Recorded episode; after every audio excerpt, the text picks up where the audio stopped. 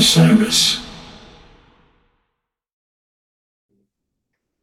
What's up, everyone? Welcome back to Best Show Ever Pod. I'm Cam, I'm your host, and this is the podcast where we interview people about the best concert they ever saw in their life. Uh, and this this episode is a special one. This is we interview the source of my musical taste.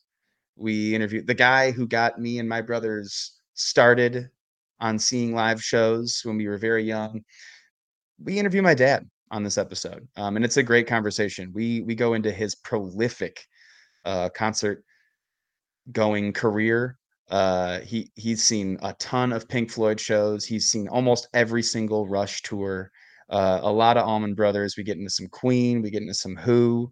We talk about seeing shows in Chicago uh, in the 70s and 80s, and Alpine Valley in the 80s. Uh, we talk about our concert going experience together. Um, my dad is a uh, football coach. He is a restaurant owner. He owns a Rosati's Pizza in Oconomowoc, Wisconsin. Um, and he uh, splits his time these days between Oconomowoc, Wisconsin, and uh, Gator Point, Florida, which is where he is uh, for this episode. I'm in Los Angeles. Uh, we did a video chat, but uh, sit back and relax and enjoy this conversation between me and my dad about concerts. Uh, but first, enjoy some music from none other than Jesus and Fartfinger. This is the best show ever. This is the best show ever. This is the best show, the best show ever. This is the best show. Best show I ever heard. I think I'd have to agree.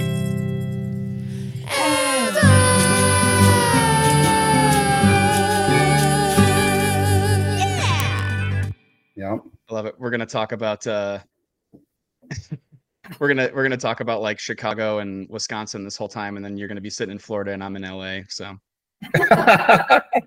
we're not even locals anymore. no, I'm kind of glad too with the air scene in Milwaukee. We're glad to be here on the clean ocean front. That's the same in Chicago. It's like orange skies. Kyle said it was really bad. He had to work outside. He said it was terrible. So Yeah. Bad bad air quality. Which is like that's the whole reason of living in Wisconsin is because you're out in the middle of nowhere, not in bad air quality. I got bad air quality all the time. I live in LA. So right, you know that going in. But yeah, Wisconsin's supposed to have crisp, clean air, and you know Chicago's not bad. It's not LA wise, but yeah, both of them are really bad right now. yeah. What else has been up? What are you listening to right now? What am I listening to right now? Duane Yeah. Betts has a new EP out, and he recorded it at Susan Tedeschi and Derek Trucks' studio down in Jacksonville, and it's called "Stare at the Sun." And it's just, uh, I think he's only got one song that's released right now, but it's coming out really soon, and it's really, really good. So I like everybody should check that out. But apparently, when Duane Betts was a little kid, Derek Trucks told him that his dad played gu- guitar and was the only uh, guy that he ever heard that was afraid to stare at the sun, not afraid to stare at the sun. So that's where Duane came up with the title for the EP, and it's pretty good stuff. So Man. yeah, so that's what we're Cool. listening to right now. Marcus King Band, obviously Oh, the yeah. Tedeschi Trucks. Um, I am the Moon stuff, but that was kind of last summer. But we're still always into that. Going to see him in a couple weeks here, and then we're going to New York for the Madison Square Garden show. So that's going to be sweet. Sweet. Yep. Wish we could go to Boston too, but this is not going to happen. So we're going to come out and see you, Mr. Cam, in LA instead. But we're still going to make Sorry. it to New York. So Sorry to ruin the tour. no, no, no, all good. so Well, we're gonna get into your your best show ever, and we'll get into some honorable mentions too. But um, before we do that, I, I kind of want to do first and worst show with you. So your first concert you ever saw, um, and your worst concert you ever saw. Well, the first I ever saw, I didn't pay for technically.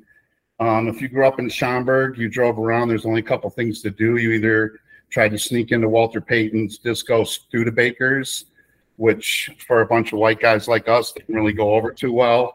So, or you went down the street to um, Beginnings, where the drummer from Chicago had a bar there and everybody played there. Sotero. Regent, Bob Seger, REO Speedwagon, all these people before that they were big. So we would sneak in and get in there. But the shir- first show I actually paid for was Rush. And I saw them at the Brawl Room in Chicago. And that was awesome. Was hooked ever since. Um, When you when you say the brawl room for people who are not from Chicago, what that's Aragon Ballroom, right? Yeah, the Aragon Ballroom, really cool arena, super cool. Um, but back in the 70s, it was really kind of a weird setup, of course, before all the people got um, killed at the Who. We didn't know that about General Mission concerts, but you would sit in the back alley and party and have a Oh, great time with people all day long. You had your little blanket squared out, and then everybody was, you know, great, very cordial, sharing whatever between the crowd. And then all of a sudden the doors opened and it was a total madhouse. Yeah. So it was not good. And it's like 2,000 people trying to fit through a two man door. And like, you know, so that was, that was kind of weird. But once you got in there, it was awesome. And that was like 1976. We're talking April Wine opened up for them. April Wine, of course. Who doesn't Yeah. remember April Wine? yeah, it was right between 2112 and All the World's a Stage came out. And it was absolutely incredible. So that was my first show or my first series of shows. And then uh my worst show, Mr. Cam, I think you might have been there with me. I hate Yeah, to say it, was. it's sad. I don't I want to say this on a live recording, but uh Listen, Ringo we do this. We do, yeah. The All Star Band disappointed me. I was very lucky to see one of the first All Star Band performances that Ringo did on the first tour with George Harrison and some other guys, Bob I Dylan, mean, and that was like really, really good. And then Yeah. when I took you to see that, that might have been the most expensive ticket I had ever paid up to date in my life when we went to see him. And I'll remember he was rude to Todd Rundgren on stage, and he was rude know, to the audience. yeah, he was rude to the audience. I'm Ringo He was Starr. like, I, I, can't read your sign. Remember that lady had a sign up and he's like, I can't read that. The lights are at me, love. It's like, That's the right, scene. man. Yeah. So not the same as seeing Paul McCartney. Let's put it that way. No. Yeah, so I hate to throw that on Ringo. Everybody loves the Beatles. Everybody loves Ringo, but uh, you know, and certainly I've probably seen some worse shows over the years. But for the price and spending time with you, that was. Except for now, we get to laugh about it. So We do get to laugh about it. I will anytime any of my friends have seen Ringo or I've talked to someone who are like, it'll it'll happen every once in a while. Someone's like, you know what we just saw this year? Ringo Starr, and it was unbelievable. And I was like, unbelievable bad or unbelievable good?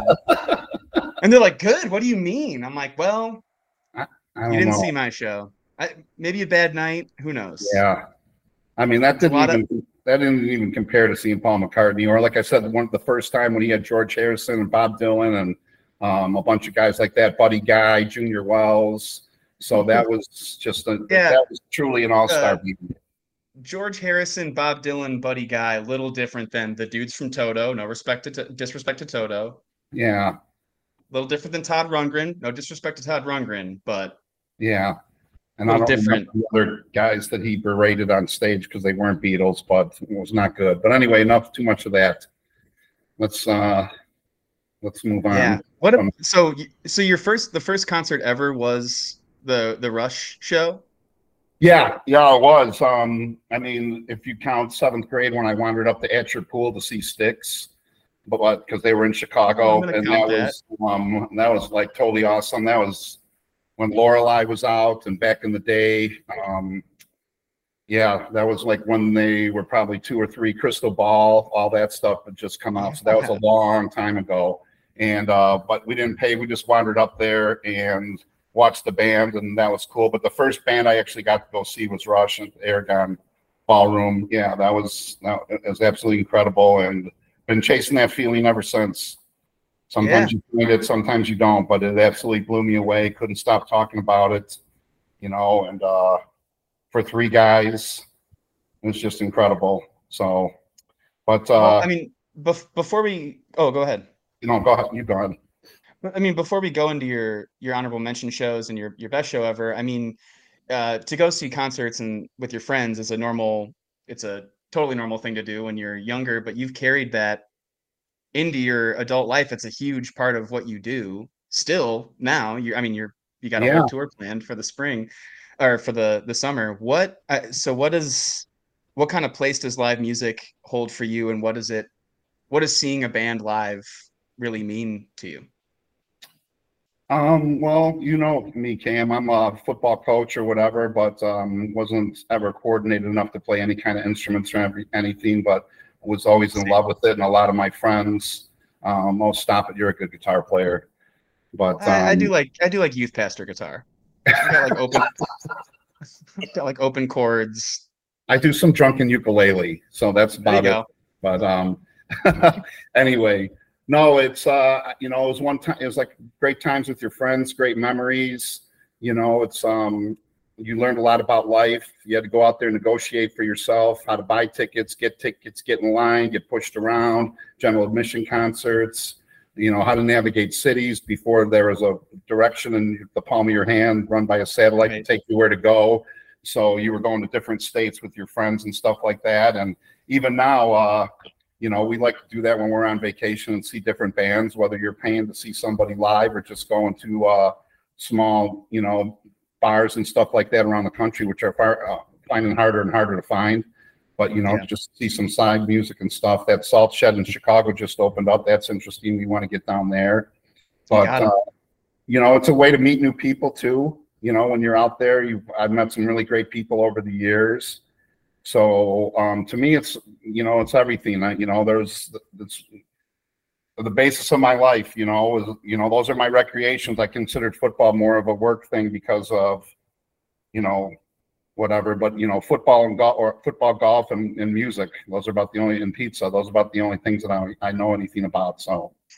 well i mean the, the pizza store and you know the football that was work for you that's work and so this concerts have always felt like you, you don't really have skin in the game you don't really want to be a part of it other than being there to have fun you know Right, and everybody wants to meet celebrities, and you know, in Chicago, we, you know, you're lucky enough to get backstage here or there, and you know, had Nancy Wilson offer me a rose and tried to get me to get in the limousine and stuff like that. It was totally sweet. hearts hearts nancy wilson Yeah, that was awesome. And uh, Keith saying that we just missed Roger Waters going up through the buffet line when we were backstage for Roger Waters doing the Dark Side of the Moon tour. I was like, "What are you talking about? We just missed Roger Waters going through." So you know, stuff like that. And uh, you know, one of the best ones ever was um, not the greatest show that I saw, but one of the fondest memories was you know before I was married to mom she got tickets to go see Whitesnake, and she was kind of rubbing it in my face. And I wasn't really a big Whitesnake fan at the time, but uh, did have respect for Vivian Campbell and Adrian Vandenberg. So, you know, mom's telling me that she's going. Well, lo and behold, one of my friends is a doorman at the local Hyatt, and that's where Whitesnake ended up staying. So I don't know how he got tickets from them. He helped them out and got some tickets somehow, some way. I don't know how, but uh, we ended up going backstage for that. So I kind of mom's got tickets Get, kind of mom's got tickets in the crowd Yeah, she's in the grass, and I'm like, she's like, "What are you doing here?" I'm like, "I don't know, maybe going backstage." So We'll see. at the, end, we'll see if it of works the- out at the end of the show, we took turns taking the badge off and putting it on and going backstage. We got like six people back there, and there you uh, go yeah, it was great. But um, yeah, so about 4:30 in the morning, we're saying goodbye to those guys, guys from the band. We took them out and showed them this local bar out in the woods in Schaumburg that they didn't know about, and uh, they came out there with us. It was great. So about 4:30 in the morning, Adrian Vandenberg's trying to get mom to go on the tour bus with them. So that's when I knew that I had a keeper. Mom was like, "No, I'm with this guy right here." So oh there you go mom man this close I know. this, this So Still no, that over your cool that, Like the roadie for Tommy Aldridge gave me some drums that he played, drumsticks that he played that night, and you know that, st- stuff like that. That you know, those are memories that you have forever. So that's what music brings. yeah man does mom still hold that over your head a little bit she's like I was never going to go with that guy ever. That's what she said. right I know, right? Yeah. Six five, blonde hair, down the middle of his back, millions of dollars, jet plane. rocked a huge show Yeah, you know, no worries.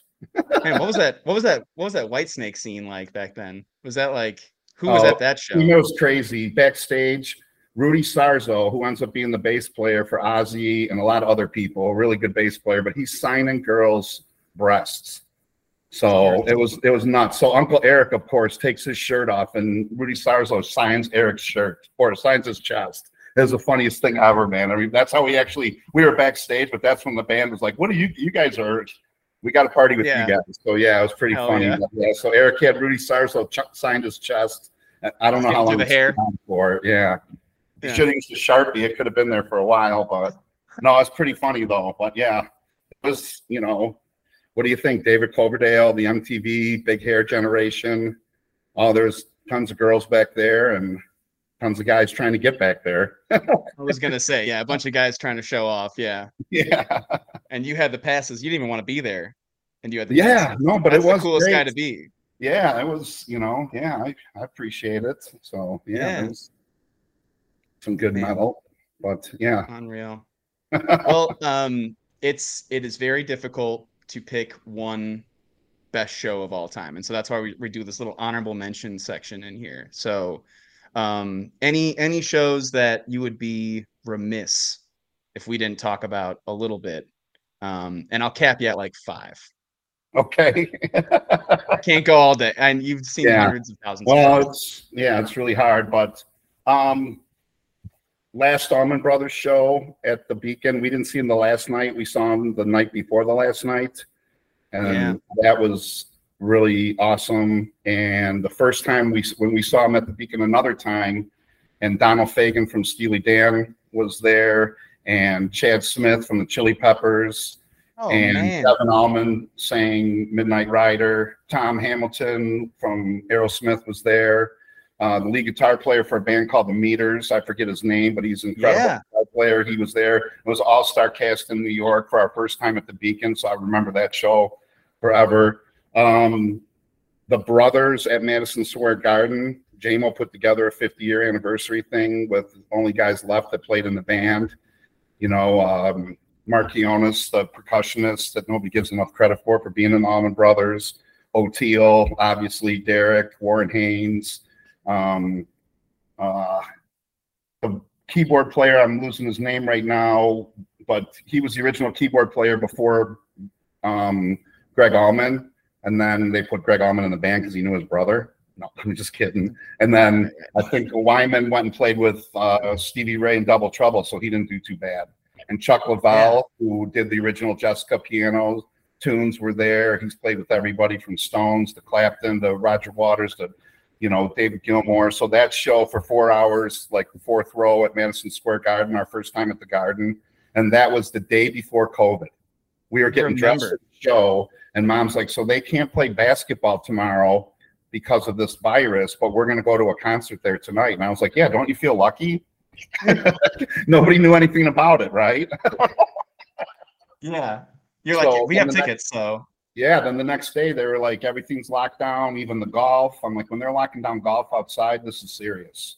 So, but that show right there, those those shows, um, right there, um, obviously, I remember being on the phone with you. I was in Chicago and I was like, you guys should really get back from New York. Have you guys seen that show yet? And you're like, no, it's tonight. I was like, that that's not that's not good. You know, I was like, I was like, they shut everything down in Chicago. It was already like we weren't going back to work the next day, and you were like just stoked on the phone talking about the show that we're about. To, you're like, we'll worry about that after I'm done with tonight. Any anytime you can be in the presence of greatness of Derek Trucks, besides all those other guys that I mentioned, um, you can't miss that. So I didn't know that about the disease then, and we won't get into that. But yeah, that was one of the, you know, that was one of the highlights. And obviously, um, I'm a big Rush fan, so there's lots of really good ones. The last tour that they did, we saw them in Kansas City, got some big time barbecue, and we also saw them up in uh, Minneapolis, St. Paul. So, but all you know, we saw them pretty much every single tour that I did, every single tour they did. So it's hard to pick out any of those, but those would probably be my runner ups, you know, and everything Pink Floyd, seeing David Gilmour, both tours on an island, and the last one, Rattle That Lock. Me and you got to see that, Mr. Cam, in Chicago. That's he's absolutely incredible. He's my favorite. And I haven't uh the Roger Waters tour ever from the very first time he left and did pros and cons of hitchhiking with Eric Clapton and Phil Collins and all those guys, all the way up until now. Um, got you got to see him do the wall tour with me there too. Um, don't sleep on Nick Mason, the drummer from Pink Floyd, because Saucerful of Secrets. He's doing all pre-Floyd stuff before Dark Side of the Moon, or I mean pre-Dark Side stuff of Floyd that you can't see anybody doing, and Yeah, He's he was just doing like metal and cover that. it. Go ahead. He was doing like metal and all that when we saw him. It was incredible. Yeah, his band is Yeah. just anything Floyd I'm in for. So And it was Those like a five piece. It was just a, it was a, you know, obviously when you go see Roger Waters, it's, you know, production value to the nth degree. And there's four guys on guitar and, you know, two drummers. And that is obviously epic to go see. But, you know, we saw Nick Mason in, was it Riverside Theater in Milwaukee Yeah. or Pabst? I mean, it's a smaller theater and it was like a five piece band with like a red light, a blue light, and a green light. And that show was, um um psychedelic light behind them, just like the old days. Yeah. That's what he wanted it to be like the original pub days in England and playing that kind of Sid- Syd Barrett music and all that stuff. So all those tours are runner ups for me. Yeah. Those are those are my favorites. So you gotta i you know so being from the midwest and alpine valley being my favorite venue that i ever got to go to do you have a favorite um alpine memory Um, probably seeing the Who there.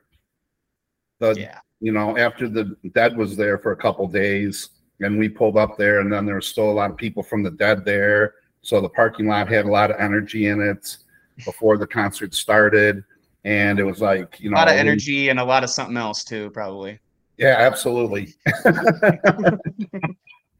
so if you didn't have energy, there was ways to find it. yeah around because there was so much in the air. But Yeah, anyway, right but right. anyway, there it was that, that was uh that was one of my favorites, and that was you know not a that was one of their first farewell tours or whatever. But you know to see the Who at Alpine Valley, that was absolutely incredible. So and um yeah, we had really good seats for that too. And that, like I said, that's like in the mid '80s. I'm talking about. So we're you know maybe '85. So they were calling it a retirement tour, but they're still playing now. But that was one of the first tours that they did with Kenny Jones at drums after like Keith Moon passed away. So, and that would probably be my runner-up show too. Is like you, you're cutting me off. I know at five, but the first time I saw the Who in Los Angeles was the in 1979. That was the year that they, you know, did tour without Keith Moon for the first time, and Kenny Jones joined them, and I got to see him in LA, and that was probably, you know, up until my number one, my best show ever. So those two, both was that those- uh for, forum or LA Sports Arena. la sports arena Yeah. for you west coast people i've got no idea what that is cool Yeah. So yeah, that was an old time. That was an old time one. So did it um for me nowadays it is easier for me to get tickets for the things that i want to see out here in la not i mean i moved here like a year ago and i feel like i've been able to see things really cheap where in chicago things some of these shows that i would have seen would have been like hundreds of dollars or i wouldn't have been able to go at all um was it do you think it was easier to see shows in like la and san diego back in the early 80s late 70s uh, easier to see them here in San Diego or LA or easier to see them in Chicago? easier to see them in Chicago because I I grew up there and I had connections. So, you know, back then, Ticketmaster, um, you know, used to control the tickets like they do now, and they were sold through, you know, machines. So you would go to the local record store, and my friend happened to get a job there. So any band that we wanted to see, he would volunteer and open, and then uh, you would sleep in line and in line at night like the guys do for Duke basketball. You know, and then when the thing opened up, you're the first ones in, and they start pulling tickets out of the machine, and whatever you got, you got.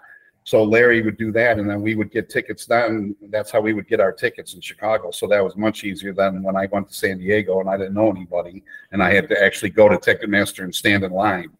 so So to put it into context for you kids out there who are buying stuff on Ticketmaster now, you get into a queue when you buy tickets now, Yeah. right? So there was a literal queue outside. There's a literal line of people. a literal. and, basi- and basically you and your buddies just kind of skipped the queue and got your tickets right off the top. and ended up in the first 10 rows mostly to all the shows that we saw while Larry worked there. It's called So working the system. exactly. First 10 Yeah. tickets out of the machine came for were for our friends, and then everybody then the regular public went on sale. Were you guys, were you guys like nice about it, or did you take those first two rows? Like you took the first Well, row. you didn't always get the first two rows. You'd get fourth, fifth, because everybody in the country's buying them at the same time still, you know what I mean? But uh, then there's lots of, there's a whole bunch of Ticketmaster locations, but we would go to the one, you know, Flipside Records where we used to buy our, our, our records. So we would go there and just wait in line there. And, you know, you get there like maybe nine or 10 o'clock at night and spend the night the whole night. Sometimes you take turns. One guy'd go for a couple hours and somebody else go for a couple hours if you had to, but then Larry got a job there. We figured it out and yeah, did pretty well for ourselves.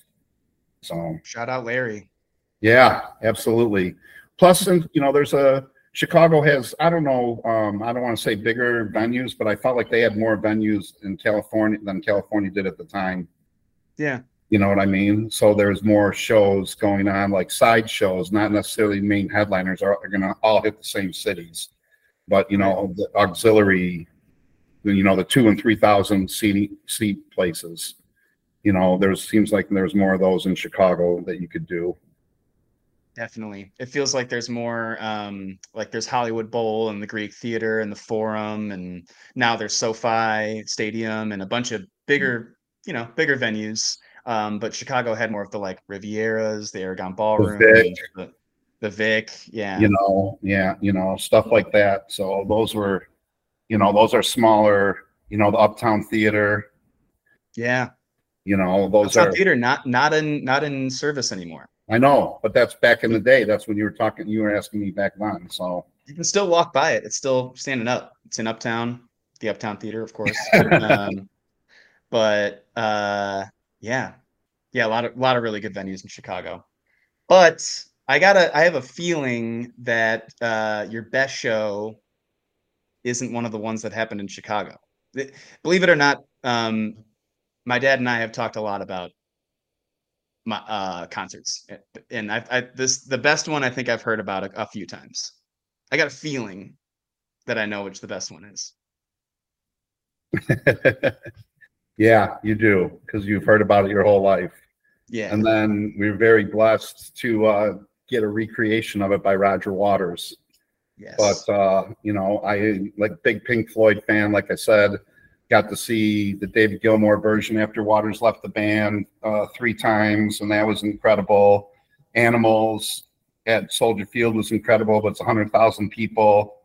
You know, the guys are the size of the Monopoly Man. You can't really see them; you could hear them. You know, no there's lots big video boards. yeah, so that was Nope. different, but this was, you know, once again, LA Sports Arena, um, inside for the wall, and the wall had come out, and everybody had heard it, and it was, you know, the first, you, you know, side one all the way through side four. It's one whole story. You couldn't just listen to one song or whatever. They didn't play parts of it on the radio back then. So, you know, you just had every time you sat down, you ended up listening to it all the way through and stuff, and just became enamored with the story as a Floyd fan, things like that. And then heard it was coming, and then heard that they were only going to do seven shows in London, seven in New York, and seven in Los Angeles because they were going to do this extensive tour that they couldn't afford carted around the world back then. So I happened to be lucky enough to be in San Diego at the time, and I was first in line at Ticketmaster, and my friend Larry was not running the thing, and I got the last row in the sports arena, and I was first in line. That's how fast tickets went. Uh, and like in two minutes, they were gone, and I got two tickets. So I convinced um, one of my best friends to uh, drive me up there. He was, you know, not really into that. He had just had his first kid, wasn't listening to a lot of Floyd. He was more, you know, of the band and Little Feat and that kind of stuff like that. He really wasn't into Floyd as much. So, but we ended up going up there and it was absolutely incredible. It was more than you could possibly think of. It was the first time that somebody had used quadraphonic sound inside. So the, you know, the sound would go all the way around the room besides the plane smashing, you know, the surrogate band when they came out. I'm looking through my binocs because I'm so far back. I'm like, this is not Floyd. My friend's like, what are you talking about? I'm like, this is not Pink Floyd. He's like, will you shut up and watch the show? I'm like, I'm telling you, this is not Floyd. There's somebody else on the stage. And then sure enough, you know, it turns out to be that that was the surrogate band. And then at the end of the song, boom, now there's eight guys on stage. And I was like, oh my gosh, now there's Floyd. And, you know, from then on, it was incredible. So it was, you know, I don't think one of us said a word. We got in the car and he's like, I'm like, what'd you think? And he just turned and looked at me and gave me that David Letterman kind of look.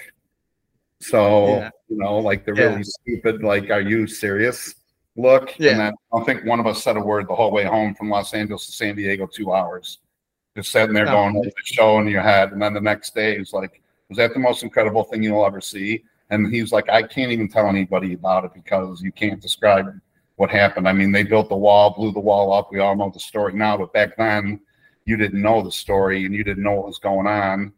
And you know, it was they were together back then. It wasn't just Roger Waters like he is now. He does a great version of it. I'm glad me and you got to go see that too. But Yeah. that at the time blew everything away. You know, Yeah, you've got puppets on the side of the stage that are 20 feet tall. You've got, like you said, planes crashing into the thing that, to start the show. you yeah. know? And then sound slowly people are, yeah, Yeah. slowly people are building the wall and they're putting up blocks. And was like, as, as the band was, you know, going away from you, as you could, you Yeah. know, were you kind of like, what was there any like, what is Yeah. this going to be? Or like, you know, and it was weird. And to tell you the truth, Cam, some guys at the end of the night, that's what they were saying. You know, that was bullshit.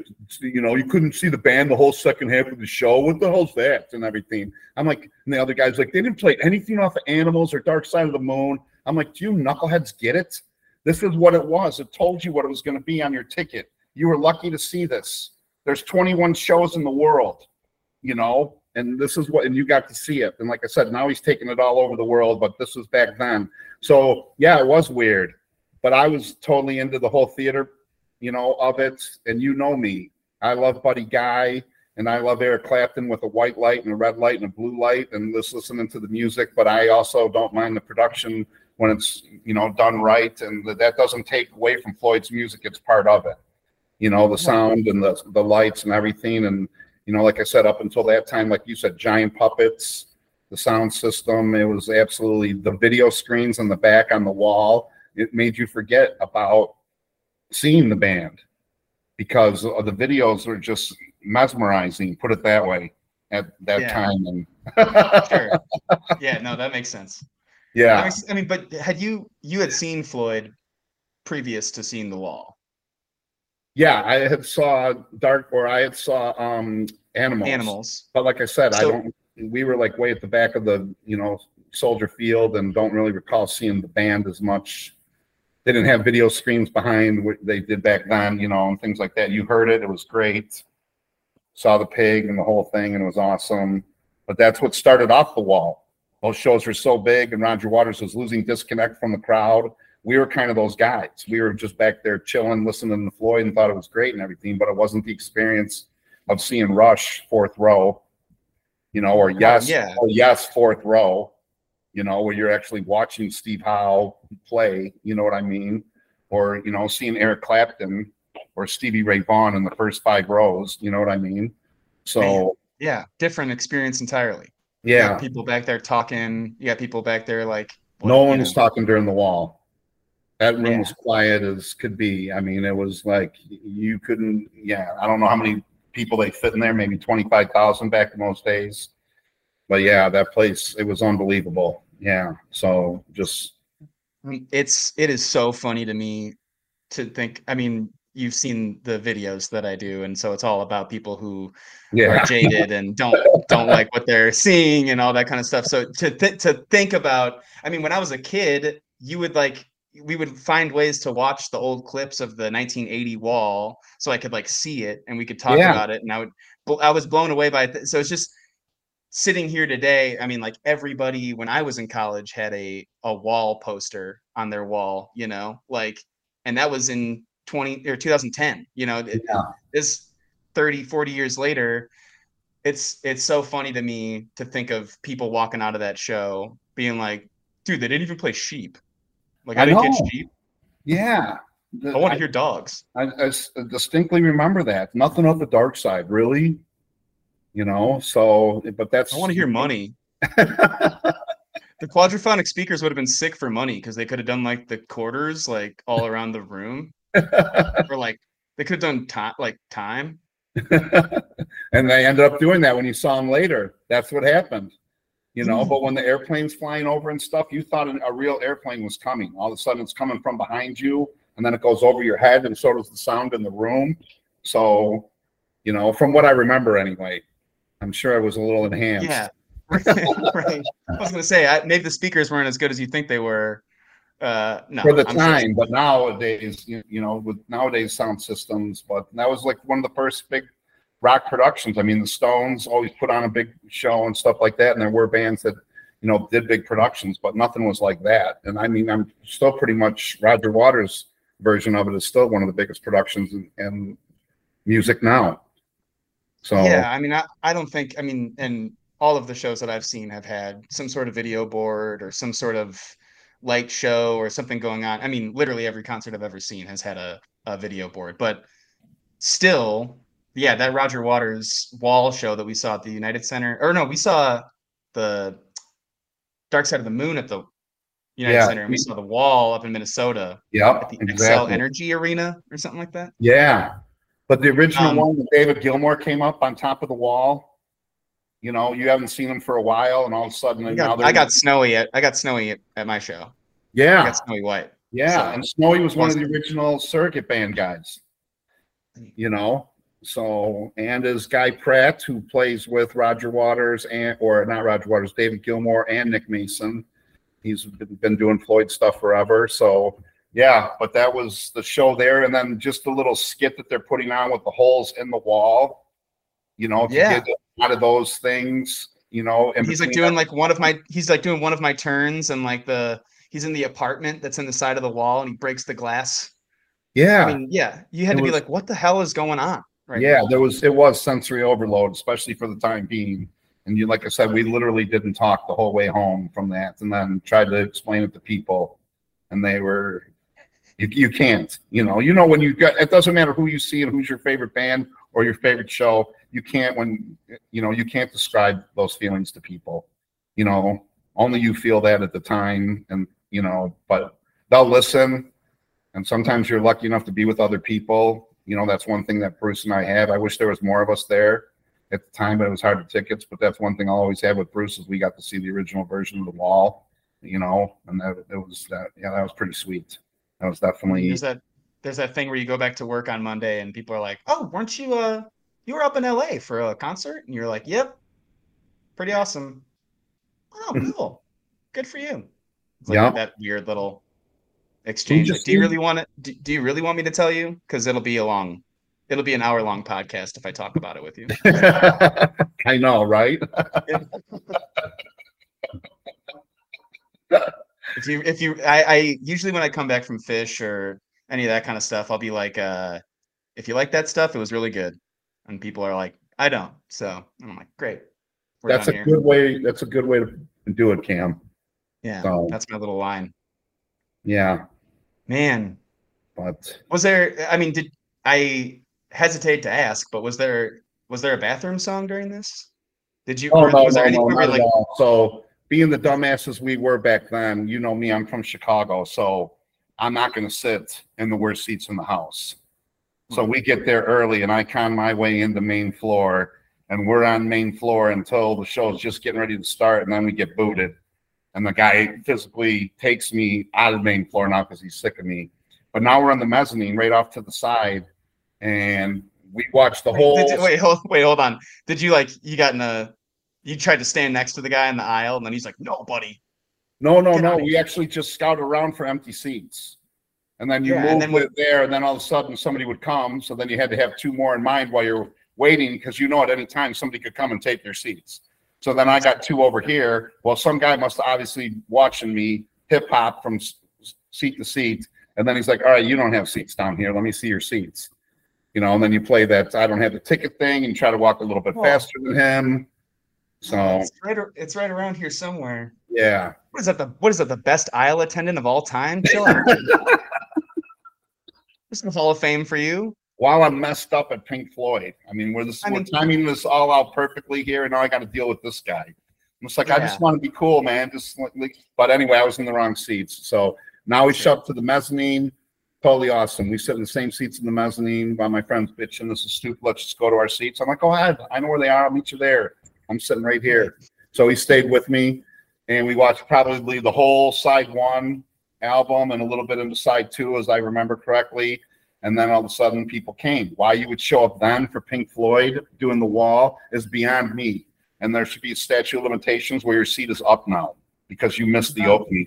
So no, but anyway, so on the way there, now now all of a sudden my friend's mad at me again now. So now we had to leave, and now we're obviously just going to go to our seats because now you're totally into it. You're in the most mesmerizing show of your life, just totally tranced out, and all of a sudden some guy taps you on the shoulder. Hey, you're in my seat. It's like what? You know. No. So now it's like, all right, let's just go to our seats.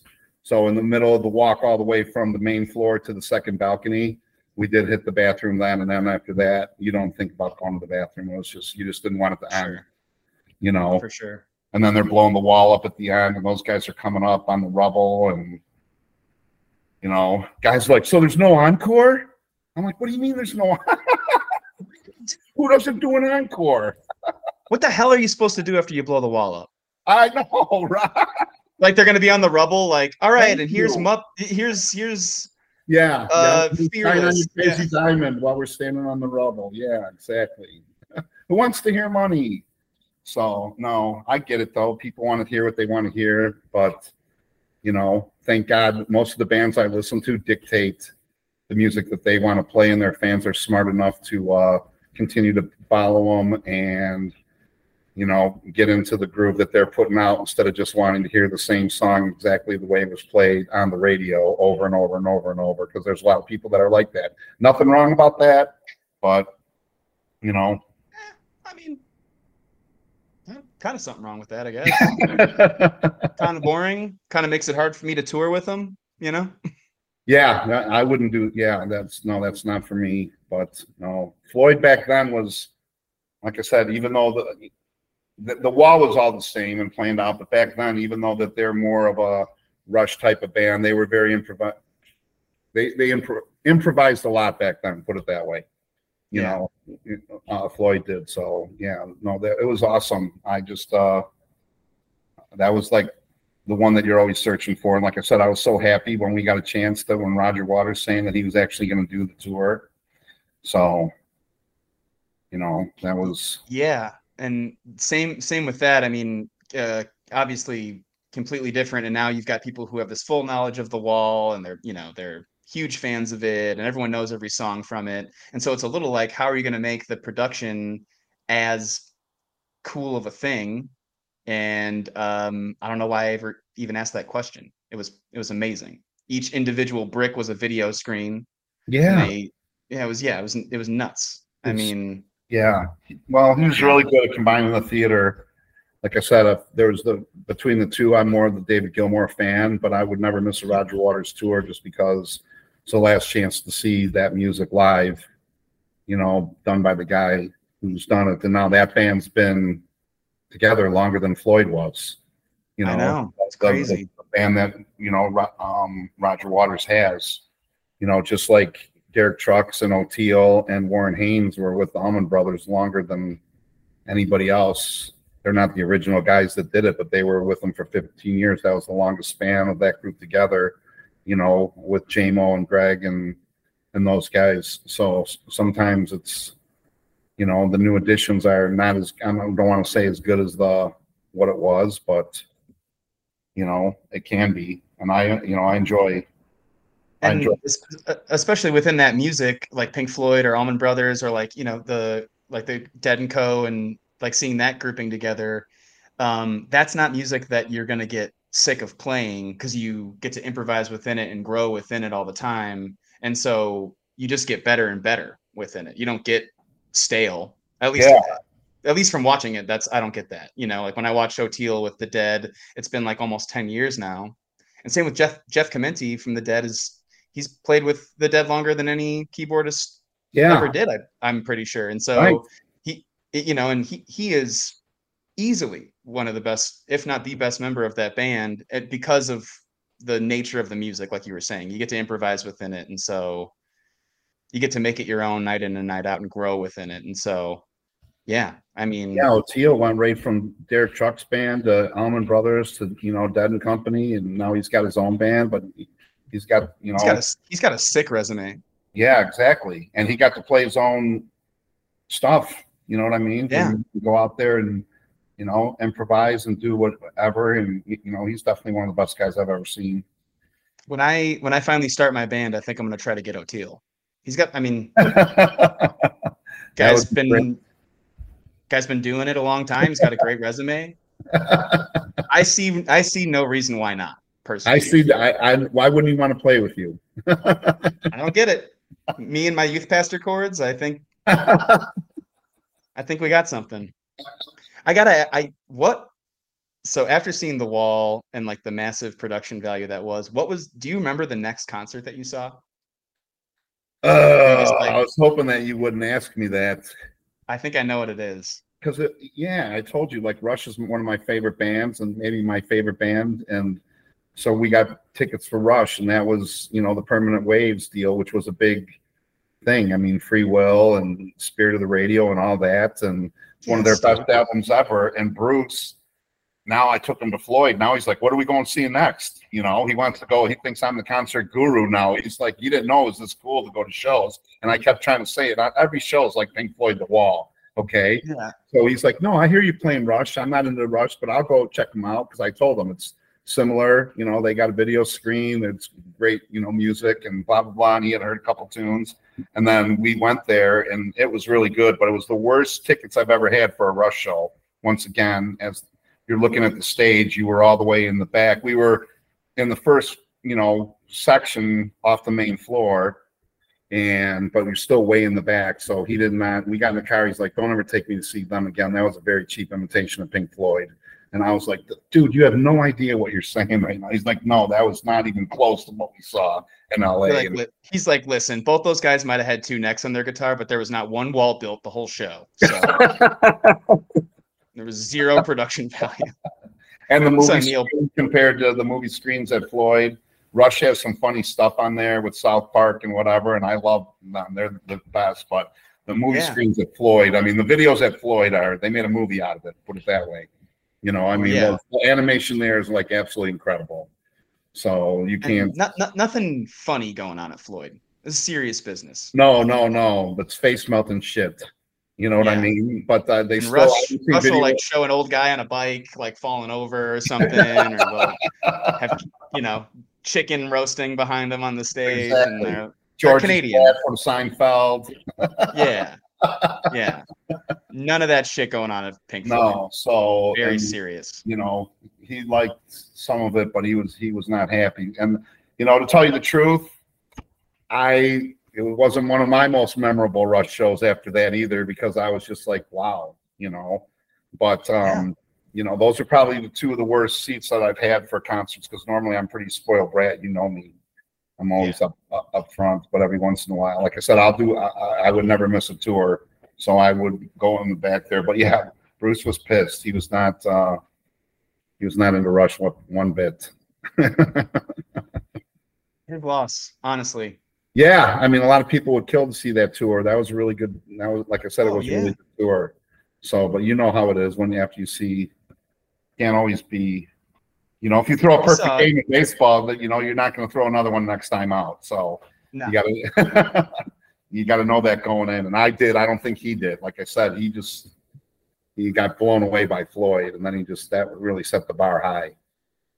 So He's telling everyone like Mark sees some really cool shows. yeah, well, he was like a Leo Kottke fan, and like I said, Little Feat, and Cool. you know some guys like that. Not nothing, not bad guys. I mean, Leo Kottke's great guitar playing and stuff like that, but it's just a little bit. You know, he's a Moody Blues guy, so a little bit different vibe at the Rush show. He didn't like uh he didn't like free will. Man, how many times did that band play that song over the next 40 years and you saw one of the first ones? oh, I you to know. one, you had to have seen one of the first The original- limelights. That's what I mean. Like that's what people don't realize. Like now you guys know this going in, and I appreciate that people your age still, you know, like our music, and that shows you how good it was that it's held the test of time. That your generation and Kyle, you know, and people like that still appreciate these bands. But when you saw it back then for the first time, it was totally different, just like what you guys see now for the first time, and you'll look at it different, you know. But yeah, back then when you haven't seen Neil Peart before, and then you walk in there and he's doing his Jack Black thing, but only it's for real, you know. Yeah. just, you know, you're just holy cow, what, what is going on right now, you know? Man. So, and the first time you, you know, like everybody's heard Tom Sawyer on the radio 10,000 times, you know, but now with the first time you see it live, you're just like totally blown away. Like, wow, that's, For that first note. Ow. yeah. Place like yeah. And that was, that's what I mean. And I watched a lot of those kind of bands grow up, you know, and that Yeah. for Rush it was cool because they stayed together. But, you know, like, you know, I'm a big Yes fan too. And I didn't get to watch them grow up because every time you saw them, you had different guys in the band. It was always cool and it was always awesome, you know. But it's, you know, now we're gonna have these guys. Now we're gonna have these guys, and they're all still playing great yes music and things.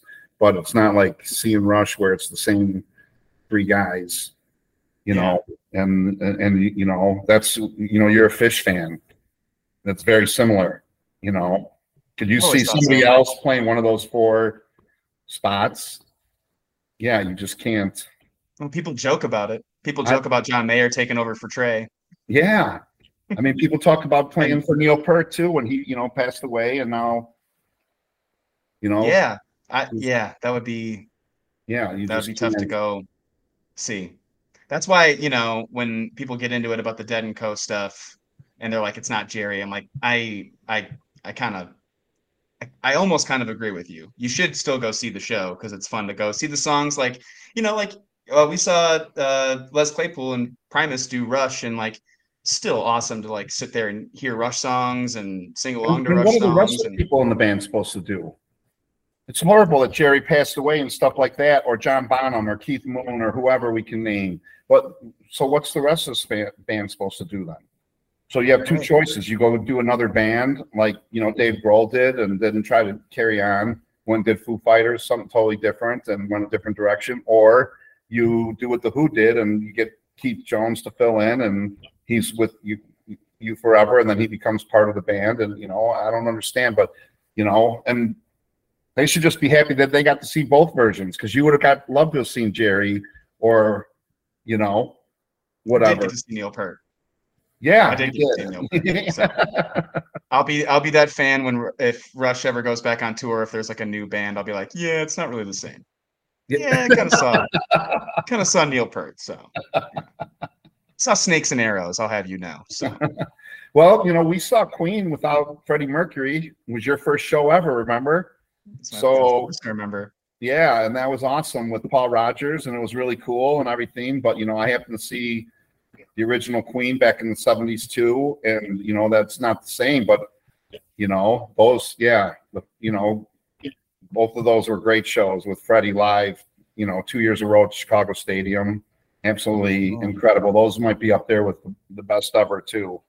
You know, very hard to, to not include those. But we had a great time when Paul Rodgers was the singer, right? And Yeah, I mean, and that's a talk about an iconic piece. I mean, one of the most iconic pieces in the history of rock music, Freddie Mercury, and like you're still having a blast singing Queen songs, you know, and like watching Brian May and watching the rest of this band work and like yeah, So I was blown away. I mean, appreciate that, right? Like, Yeah, don't go I mean- there or be mad because it's Paul Rodgers and that's stupid. I guess if you're a true Queen fan, you could say that or whatever. But I just appreciate the fact that if they're gonna, you know, professionals like that, if they're gonna take time to to go together, it's gonna turn out to be a good combination. Most bands don't just go out there and do something half-ass. Yeah, So- I'll never forget. It was right before that show. I read a, a review in the paper. We got the Journal Sentinel, Milwaukee Journal Sentinel at the house, and I was like, Dad, the guy from the paper said that the Queen tour isn't really that good. And then it's like a, I don't even remember what he said, but it was just like, pretty much don't go see this because it's not worth your time. And you like without skipping a beat, you didn't even look up from what you were working on. You're like, I don't need some guy to tell me if I'm gonna have a good time or not. I was like, yeah, I was like 11. I'm like, yeah, same. Same for me. Yeah, well, I remember that one of the first Yes shows I saw. I still have the review, and I was so excited that they actually reviewed because back then in '76 and '77, they didn't review shows like that in the paper. Like you Yeah. shouldn't be going to see that kind of music. You know what I mean? What are you Right. What are you doing? Well, Like seeing people that have a half hour song. You know who does that?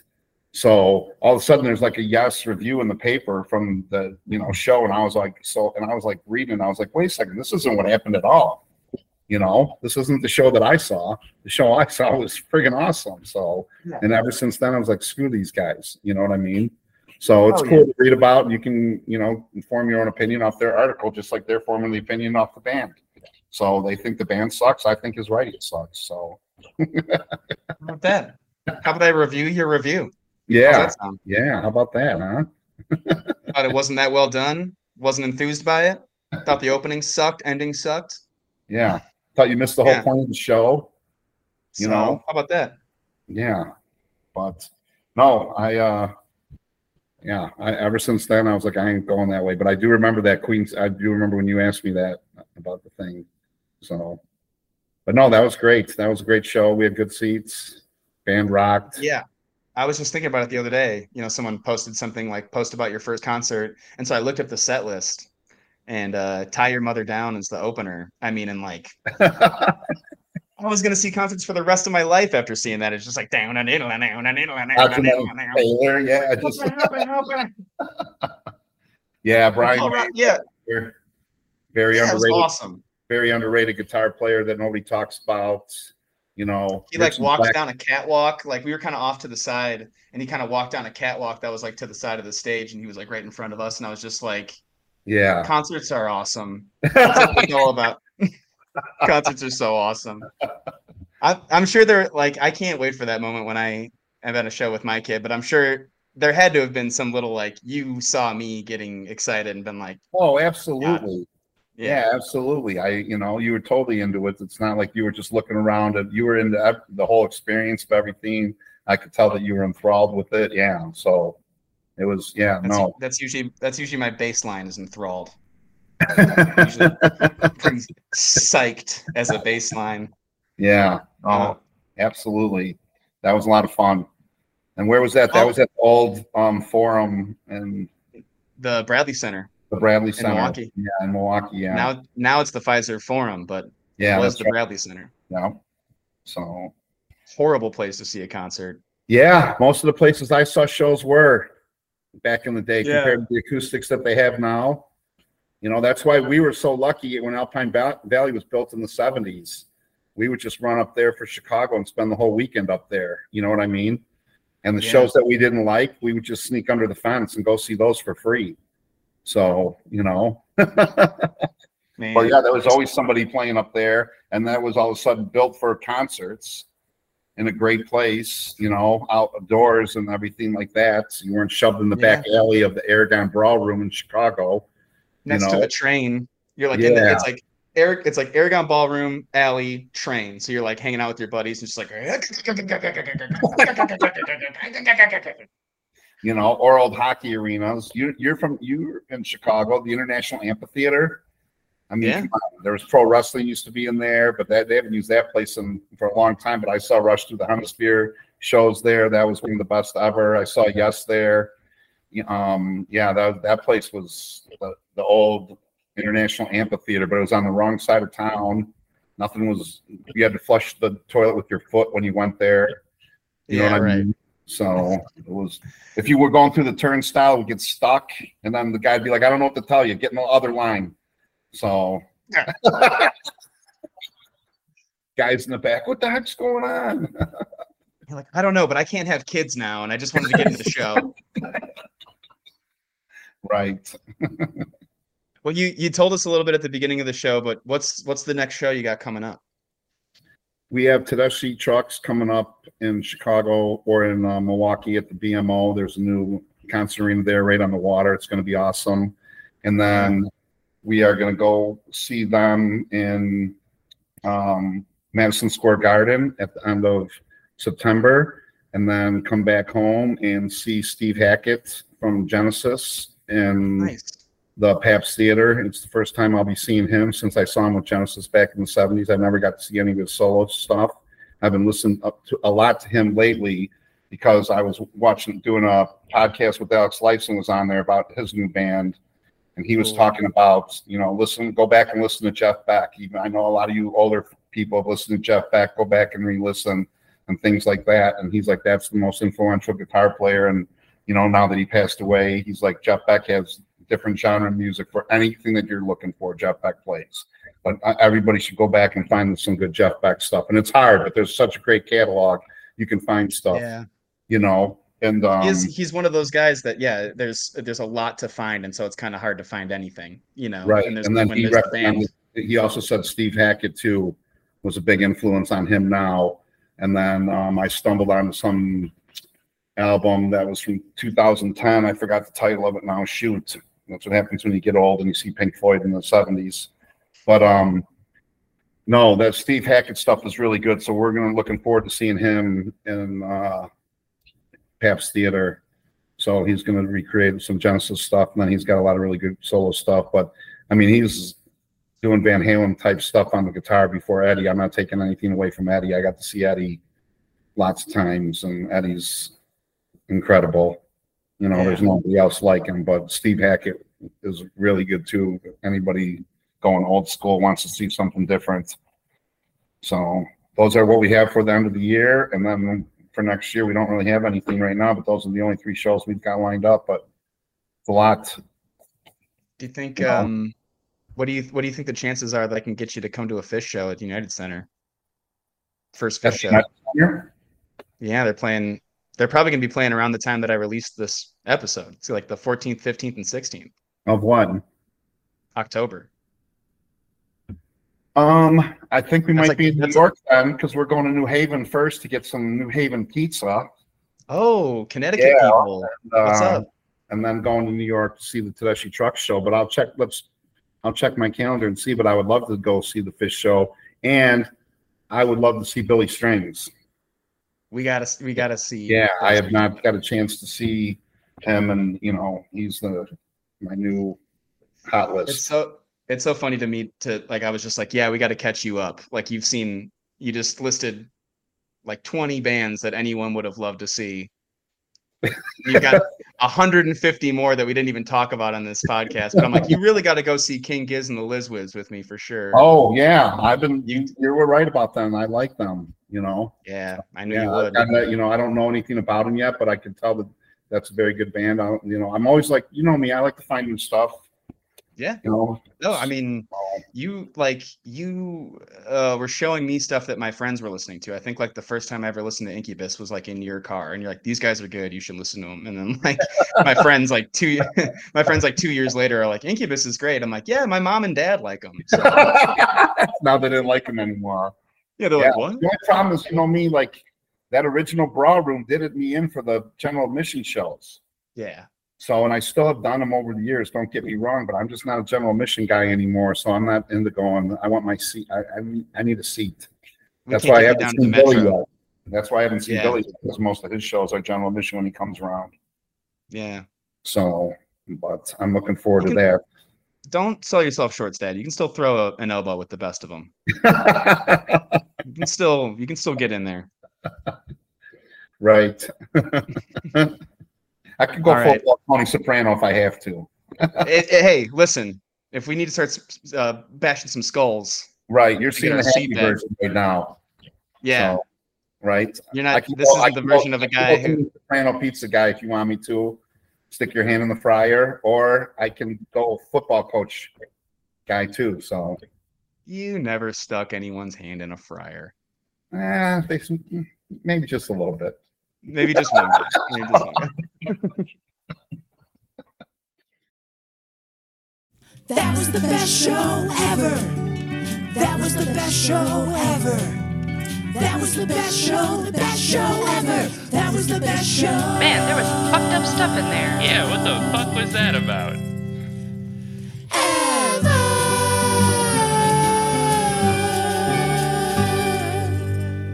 All right. Well, that was some music from Jesus and Fartfinger again, and also a conversation with my dad. Uh, we had a blast. We had so much fun talking about stuff that we've talked about 10,000 times already together. Um, hope you guys enjoy that one. We have got a lot more special episodes coming up. Uh, so keep keep in touch, keep tuned in.